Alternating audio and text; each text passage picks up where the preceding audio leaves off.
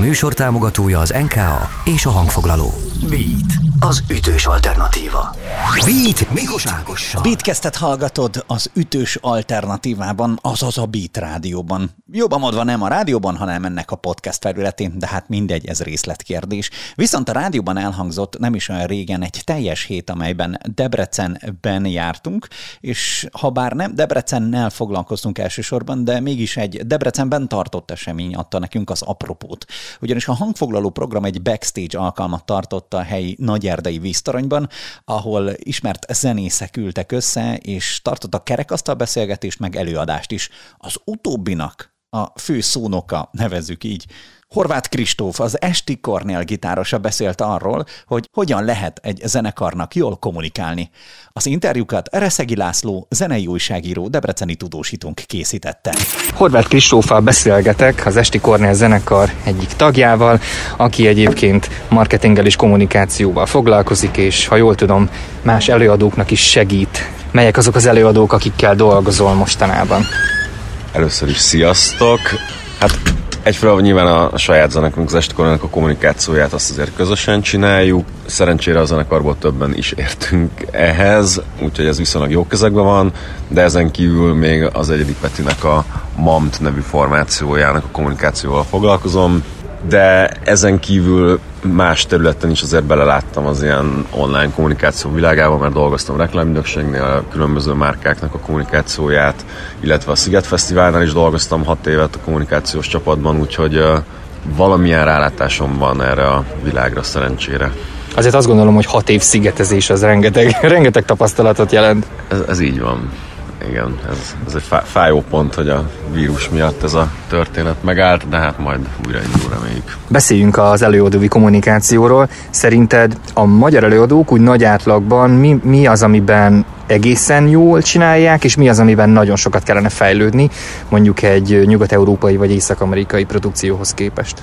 Megvétózom a kérdés, hogy megchallengelem annyiban, hogy szerintem nem, már ott kezdődik a kommunikáció, hogy mi a célja, és, és azért az itthoni zenekarok nagyon nagy százaléka az itthoni piacban gondolkozik, és az itthoni piac egyszerűen másképp működik, mint egy, egy külföldi, de vannak vannak azért hasonlóságok. Én százalékosítani nem tudom, tehát hogy szerintem vannak zenekarok, akik ügyesen, ügyesen használják a kommunikációt, és kihasználják a kommunikációt, és vannak, akik nem tesznek bele elég energiát, és pont nekem is nagyon tanulságos volt ez az előadás, mert nyilván nekem volt egy gondolatmenetem, hogy mikről szeretnék beszélni, és menet közben is nagyon érdekes volt, hogy saját magammal is hogyan árnyal hogyan lett árnyaltabb egy-egy bizonyos kép, de hogy a lényeg az az, hogy valószínűleg ezt sokan nem látják kívülről, de hogy ez elképesztő meló, és, és tényleg nagyon sok munkát bele kell tenni, és, és pénzt is bele kell tenni. És szerintem mi külföldön, mivel az egész könyvzeneiparnak van egy olyan rendszere, hogy még egy kisebb zenekar is viszonylag stabilabban tud működni, és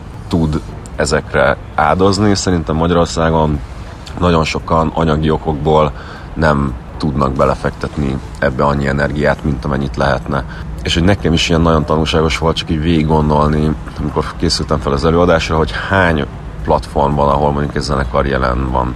Spotify, Facebook, Insta, YouTube, és ezek csak az online-ok, TikTok, minden, akkor az összes offline lehetőség, a rádió, a tévé, tehát hogy rengeteg olyan olyan felület van, ahol máshogy kell kommunikálni, és más az egész kommunikációnak a célja. Viszont mindegyikkel foglalkozni kell, ami viszont tényleg nagyon-nagyon sok energia egy zenekar részéről, és, és ezt látom a legnehezebbnek, hogy már csak az, hogy val egy zenekar csak a zenére tudjon koncentrálni, és abból kihozza a maximumot, az is nagyon nehéz, mert kell nagyon sok idő és szerencse és minden ahhoz, hogy valaki mondjuk ebből tudjon élni, de a legtöbb zenekar úgy ér el sikereket, hogy közben nem tudom, civil van mellette, és nagyon nehéz úgy, hogy te mondjuk dolgozol 9-től 6-ig, utána próbálsz sokat a zenekarra, és amiben a kreativitásodat kifejezed, és megéled azt, amiben jó vagy, de hogy ezen felül még plusz energiát és időt arra szállj, hogy a közönségeddel hogyan kommunikálj, ez, ez nagyon melós, és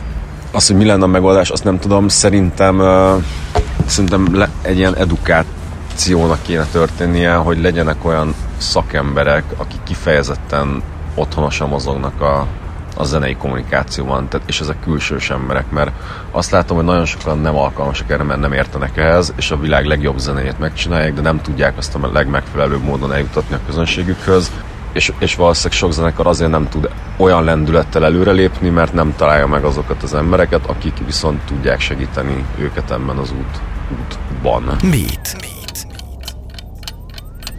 Igen, említetted, hogy ez egy, hát ha nem is magyar, de valószínűleg kelet-európai sajátosság, hogy, hogy azért a legtöbb zenésznek, tényleg 90%-ának van civil munkája, és akkor mellette ugye a zenélés az nem csak abból áll, hogy a színpadon vagyunk, hanem ugye próbálás, ugye a kreatív folyamatok, a dalszerzés, és hogy még az előadók nyakában marad a kommunikációs feladat. És ugye nagyon sokszor nem tudják ezt megfizetni, hogy mondjuk ezt kiszerveznék, de én azt látom, hogy nagyon sokan egyébként ragaszkodnak is hozzá, mert azt érzik, hogy mondjuk ha megbíznának valakit, hogy ezt vigye, hogy nem biztos, hogy pontosan úgy elmondaná, ahogyan ők szeretnék. Igen, ez, ez így van, és, és erre külön kitértem az előadásban, hogy a kommunikációnak a legfontosabb lényege, független attól, hogy ez milyen felületen, milyen támogatottsága megy, az, hogy ez hiteles legyen. Tehát, hogy a világ összes pénze sem ér semmit, hogyha nem hiteles egy kommunikáció, vagy hogyha nem úgy jelenik meg, vagy nem azt közvetíti magáról egy, egy zenekar vagy egy előadó, a, amilyen ő maga. Igen, ez nagyon nehéz, hogy, és erre hoztam is példát az előadásban, hogy van olyan zenekar, akinek a tagjai tudják azt, hogy hogyan akarnak kommunikálni, van egy stílusok, de nem fektetnek ebben energiát, és mondjuk a menedzser csinálja ezek a dolgokat, de nagyon leugrik az a stílus, Igen. ahogyan ő kommunikál. És ez nehéz, de én valahogy most, ez, ez, most így rögtönzök, hogy mi lehet a megoldás, de vagy én annyira hiszek abba, hogy, hogy a zenekaroknak így, így a saját körükből kell kinevelni embereket. Tehát nekem nagyon, nagyon tetszenek az olyan példák, amikor gimiben, most mint a Coldplay jut eszembe, oké, okay, más példa, de hogy ott van, van az egyik legjobb haverjuk, aki ott volt mindig a, kezd, a leges-leges legelejétől ott volt mellettük, semmilyen hangszeres tudása nincsen, a legjobb haverjuk volt, ott lógott a teremben a dalíráskor mindenkor, és ő lett a menedzserük, mert közösen tanultak bele ebbe az egészbe. És hogy ezt, ezt látom például, hogy, hogy a zenekarnak van egy belső emberük, aki ismeri őket jóban, elmegy a koncertekre, tudja mi ez az egész világ, meg mi ez a vibe, akkor, akkor az ilyen segítségeket meg kell ragadni. Igen, jó lenne, hogyha, és hát valószínűleg minden zenekarnak van egy ilyen barátja, haverja, aki, aki érti őket, meg, meg érzi azt, ahogyan kell nekik kommunikálni.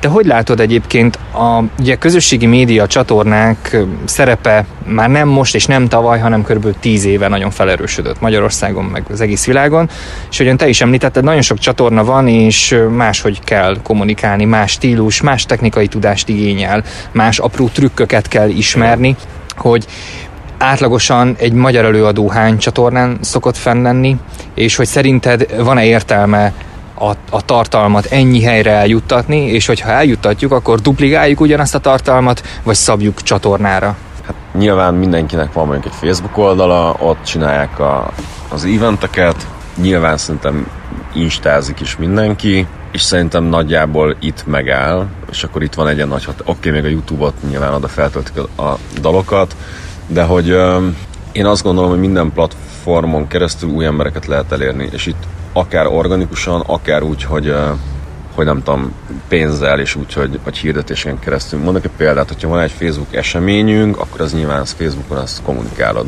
Instán az már másabb, mert ideig nem lehetett mondjuk sztoriban átkattintani, most már lehet, tehát ez mondjuk egy előrelépés, Igen. de hogy, hogy egy bizonyos tartalmat szerintem nem duplikálni kell, hanem mutálni az adott felületre, és megtalálni azt, hogy nincs sztoriban, akkor valószínűleg sokkal jobban működik az, hogy nem kirakod azt a képet, hogy elindult a jegyértékesítés a koncertre, kattints a Lio vagy a bióban a linkre, hanem mondjuk ezt egy izé, álló sztoriba azt mondod, hogy csá, itt vagyunk a próbateremben, nagyon örülünk, elindult a jegyértékesítés, gyertek el ottali. Mert ez működik is sztoriba, tök jól, Facebookon meg már nem működne.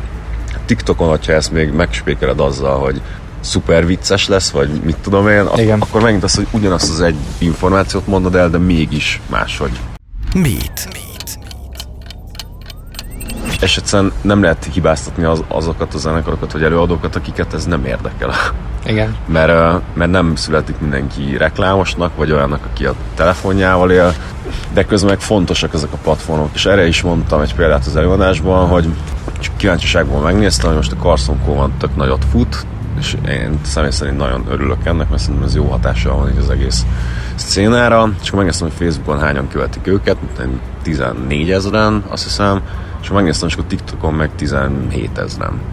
Úgyhogy egy újabb platform, viszont a célközönségüket ott jobban elérik, és egy olyan platformot találtak, ahol sokkal könnyebben vonzanak be új embereket a saját rajongóik által. Tehát ez a virális terjedés, ez sokkal jobban működik ott.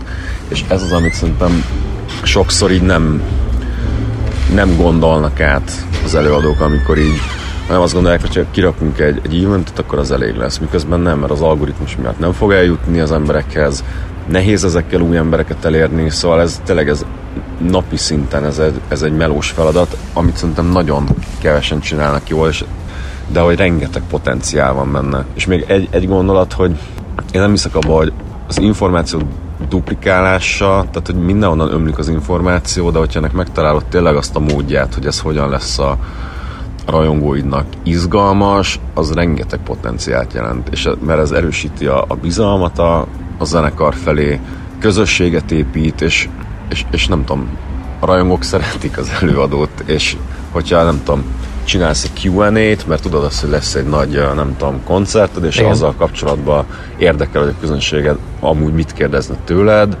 akkor ezekre megvannak a lehetőségek, megvannak a platformok, csak élni kell vele. De meló és pénz. Hogyha egyetlen egy tanácsot adhatsz a mai előadóknak, akik még most kezdenek el megalakulni, vagy elkezdeni az egész kommunikáción gondolkodni, akkor mi lenne az, mit tanácsolsz nekik? Azt tanácsolnám, hogy ne sajnáljanak az elején energiát és pénzt belefektetni, még úgy is, hogyha nem látják egyből a megtérülését, mert rövid távon is gyorsabban, de hosszú távon meg garantáltan ez meg fog térülni, és, és ez lenne a tanácsom. Beat Mikos Ákossal. Mikos Ákossal. Ha még hallgatnál további ilyen, vagy még ilyenebb beszélgetéseket, akár Szabó István által is, mert hogy ő is bőven gyűjtögeti az idézőjelbe vett trófákat, akkor keres fel a Bitcast további epizódjait. Találkozunk a kövi részben is. Beatcast. Ez a podcast a Beat saját gyártású sorozata. Beat. Az ütős alternatíva.